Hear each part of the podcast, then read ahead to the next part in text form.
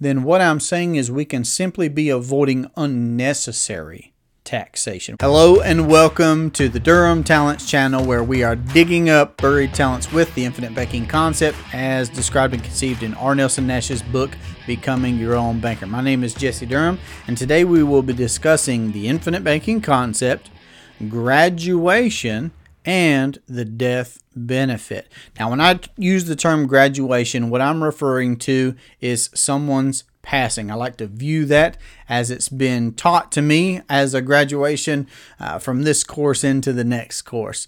So let's start by discussing whole life insurance done right, meaning a properly structured policy with a mutual company that pays a dividend.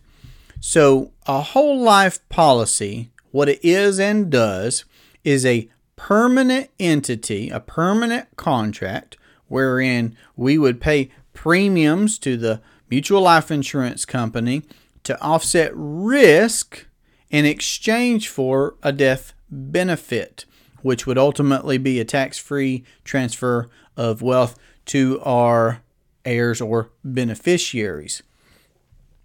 Now, on its surface, I would just like to simply point out that whole life insurance done right is, in my way, perhaps the most loving thing that can be done to prepare for one's graduation, both because of the planning and the thinking that can lead up to that, which I believe is in line with how Nash encouraged us to think and act generationally. So, not just the policy and the death benefit itself, but the thinking that can lead up to one deciding to provide a death benefit.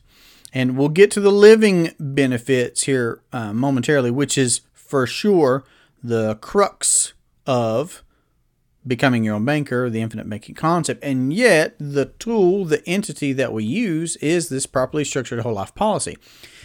And I am saying that accounting for one's need of a death benefit, whether that is to replace income, buy out a partner's share in a business, provide for legacy, whatever you know one's estate would like to be set up as uh, to pay off outstanding debt. So there are many many reasons to simply have a policy for the policy's sake. To have a death benefit to be able to provide and offset the risk of whatever our financial footprint happens to look like or will look like in the future. Again i don't think that we should pass over the concept of whole life insurance being permanent. I know that there are plenty of financial entertainers and gurus out there that promote the idea of buy term and invest the difference or something close to that. And what I would like to point out is that you don't know when you will graduate. I don't know when you will graduate or when I will. That's beyond me. That's not my concern. I like to think that I'm doing my part now to make the most of my days and, and live well. But I don't know and you don't know. And what kind of price can we put on the guarantee of knowing that we have permanent coverage for our loved ones for or for our beneficiaries? You know, whether that's individuals or an organization, whomever it is that we care about and are interested in, what can we do to provide there while knowing that we have permanent coverage? It's a beautiful thing. I don't think that we should overlook the value of permanent. And I know that it's even touted. So here I am. I'm I'm diverging a little bit into talking about term and whole, but follow me in this train of thought. We don't know when we're going to graduate. I don't know. You don't know. Nobody knows. Um, so, how we could arrive at an arbitrary number of 10 years, 20 years, 30 years, I don't know. So, I know even that it's commonly touted that you could get term insurance for a fraction of what's paid for whole insurance. I've heard the number five times. Okay, assuming that were true, which it may be and it may not be, eh, a policy is going to be structured, a whole life policy, the way we do and the way that Nash promoted for a high cash value. It may be and it may not be five times what you would pay as an individual. Uh, for term insurance, but they are two completely different products. Again, let me reemphasize the value of owning permanent life insurance. It's called whole life insurance because it gives you that coverage, that protection for your whole life. That's not to be understated, not by me. It's very, very valuable to me. Now, in regards to the the five times, you'd pay five times for a whole instead of term. What kind of value would you put on that? Could you pin that down to a dollar? For example, one of my conversations this week with a potential client that's currently in our process to become a client, we were discussing her transition from employment in one location, still in the same industry, still in the same field, but to another where her insurance from the former employer was not going to accompany her, it was not going to transfer or go with her. So we began to have an opportunity to discuss the value of permanent whole life insurance that you own and that you control. And this was a, a, a lady with three children, fairly well grown, all of them grown, but but newly so, so just starting out in lives. And we talked about cars and different things that was already in her plans with her children. So I love the intergenerational thinking that's there. And again, we got to talk about the value of private ownership of your policy and what you would be able to use it for, all the way up to us making sure to get an equivalent or more in death benefit in the new policy that she will be applying for from the one that she had with her former employer. Whereas, again, now it would be privately owned by her, it would be in alignment with the amount of death benefit that she did, because that is important. There are many, many living benefits. That's really the focus of practicing becoming your own banker is accounting for our need for finance. But how we do that is being able to borrow against cash values that are a net representation today of a future death benefit. So they're all related together with each other. So, yes, we wanted to immediately provide for her need of a death benefit to be able to pay off any debts that there may have been, to be able to take into consideration the legacy that she wished to leave to her, her three children, and many other things that was part of her financial footprint. So the permanence, the private ownership, there's so many characteristics that are very, very valuable in owning a whole life policy that's been properly structured for the banking purpose. Because what you'll find ultimately is if we will account for our need of a death benefit, whatever that may be in an individual case, when you get your policy enforced, when you're underwritten for whatever level you're underwritten for, if you will make the appropriate decisions on that policy, that number is not static. It can grow. For example, you can elect, and what I most commonly promote for sure, because Nash did, is that we use our dividends, because these are dividend paying policies, to buy more paid up additional insurance. So, for example, right off the top of my head, I, I don't know the numbers, but I remember that the premium that I paid for one of mine and my wife's policies this past year took place over the course of the year. And we received a report recently of what the dividend was projected to be. And the amount that the dividend was projected to be, and the corresponding amount of additional death benefit that it would buy, was a growth between those numbers of over 5x, over five times the amount that the dividend was bought us in additional paid up insurance. Now, again, recognizing that inflation is a reality that we all must confront unless we want to be an ostrich with our head in the sand, then growing appreciating dollars into the future by applying a current dividend into that paid up additional insurance is a beautiful thing because if the death benefit goes up, then the cash value of the policy inherently must go up as well. Now, when I discuss death benefit, because I know that there are many out there who just shudder at the very thought of having a conversation about a loved one's or let alone their own graduation. It's not something that we really gravitate towards, but I would say that it's better to have those kinds of conversations now while there is no exigent circumstance around us than while we're actually in that moment. Preparation, planning, forethought, again, everything that Nelson embodied by saying that we should be thinking long range, that we should be thinking and acting intergenerationally. It's just so important. And an analogy that I like to use a lot of times, I think it relates well because Nash was a forester by trade for so many years, um, is thinking of a tree and pl- the idea of planting a tree. Today, I and my wife enjoy several trees that we've planted on property here that we have in North Carolina trees that we've planted, oh, let's say uh, up to around 13 years ago. And now we've literally been able to see our own boys climbing in, in the in the fastest growing of those trees, certain mulberry trees, climbing those trees, eating berries out of those trees. They're prolific, they're fast growing.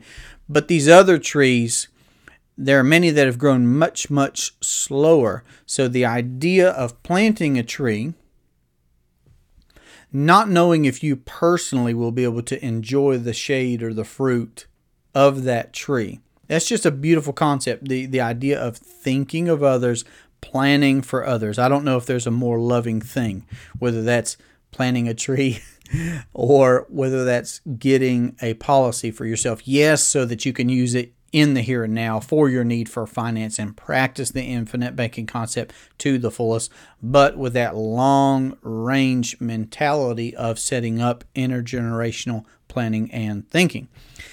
And one thing that should be said about and you'll notice this if, if when you get your first policy, if you're vetting this idea and, and you're still in the process or you're in the process of becoming a client, when when we get to talking about death benefit and and amount, one point that I like to make is how buying net worth is more easily done than building net worth.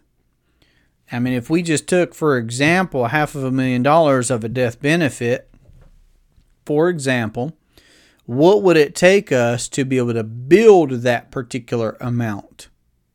Today versus paying a premium where in you know the the first day as soon as that policy is in force you are guaranteed that death benefit tax free also. So the idea of being able to buy your way to a certain amount of net worth and if you strategically build out a system of policies like Nash encouraged us to think of this as building it's not just one policy he said he was talking about a system instead. You can systematically be buying a greater and a greater net worth which is beautiful because of the scale of being able to use the cash values uh, today can grow your capital obviously but with all the guarantees of, of growth and eventually that culminating in a death benefit, which is a tax free transfer of wealth. It's just a beautiful way to be able to improve your net worth by buying it instead of just building. I'm not I'm not trying to discourage anybody from building their net worth. Keep doing whatever it is that you're already doing, but what you will see is that and Nash said that as well. It's like be in the business of whatever it is you're doing. If you're an employee at a job, uh, or you're pursuing a career, you run a small business or a big business, or you're a professional investor, it doesn't matter what it is that you're doing, be in the second business of financing that. But ultimately, as we look long range and we see how a policy or a system of policies begins to account for our need for finance in our entire financial footprint, we will systematically buy more net worth into the future for ourselves while building our net worth with whatever it is that we do professionally or full time. Now, indulge me to read a couple of references, some that are in Nash's book when he was talking about these subjects, and some that I've contributed myself. Proverbs 13:22, a good man leaveth an inheritance to his children's children. And then Proverbs 27 verse 23 and 24, be thou diligent to know the state of thy flocks, and look well to thy herds, for riches are not forever, and doth the crown endure to every generation? I like how that ends with a question. Nelson also would many times answer a question with a question. He would say that that is biblical, and here we see these these questions. They're good questions and good points. I love here, and again, I I personally enjoy referencing scripture to see how that can connect with things in life in general because that's a lens that I use is scripture for what I do, how I lead my life. But Nash was open enough to be able to share certain scriptures as well that obviously impacted him when addressing particular subjects in practicing the infinite banking concept and and I love that. So these verses from Proverbs leaving an inheritance to your children's children. I think that's very, very relevant with this particular discussion on death benefit and thinking long range. Looking well to the state of your flocks, your herds. For the riches are not forever. We've we've seen plenty of examples where someone does well with money and then the future generation, whether it's from a lack of education, practice, involvement, who knows? But it's just not the case that it always goes from generation to generation, the crown or the riches. So I love the infinite banking concept for what it can do for me, but also the opportunity that it allows me and my wife to be able to instruct our two sons and our daughters. Our oldest, he's already at the point, our two sons, actually, both of them, uh, of saying becoming your own banker and, and talking at their level about the subject is terribly interesting. So I think those are great scriptures to be able to consider. They're right in alignment with what Nash teaches and instructs in his book to think long range, to act and plan intergenerationally. And let me ask a question right here. Brainstorm, mastermind this thought out with me. What if you had a policy or a system of policies where the death benefit would pass tax free to your heirs or your beneficiaries? What if then and I'm not even I'm not even discussing the actual practice of the infinite banking concept.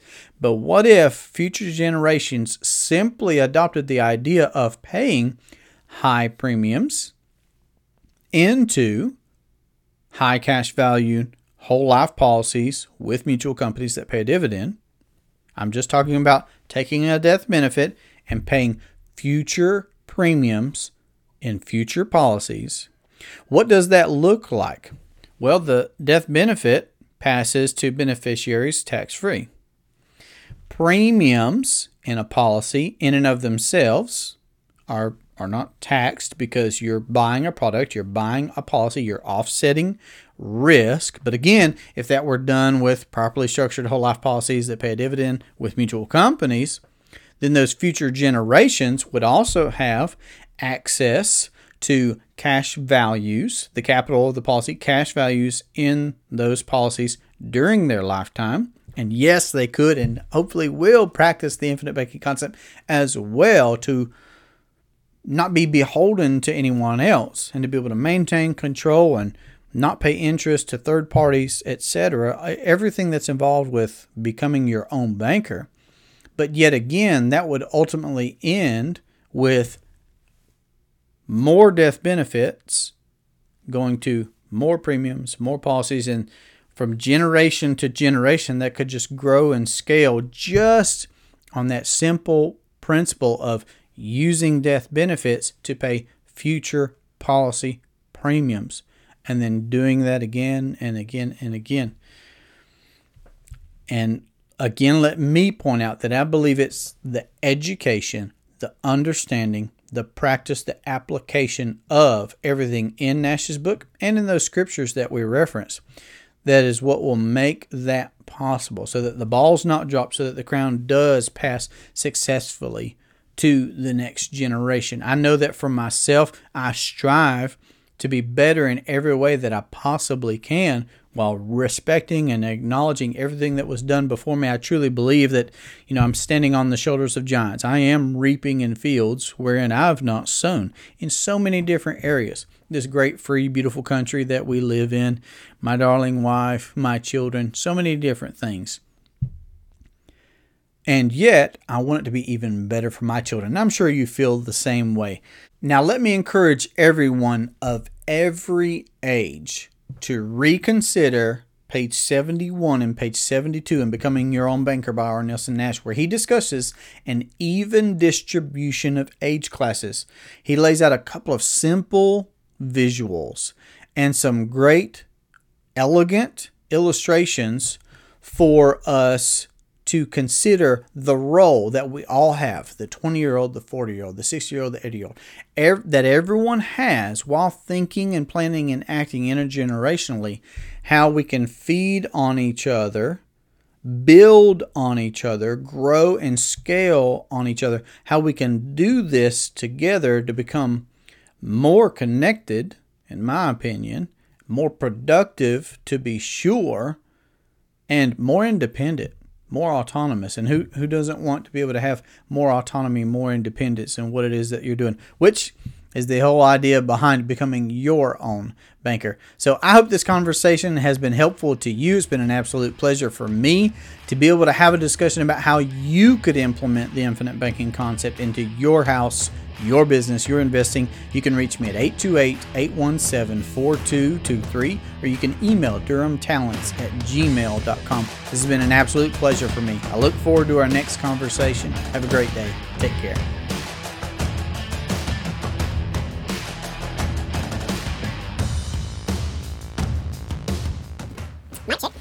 Whoa. Man, don't you just hate it when you lose your train of thought?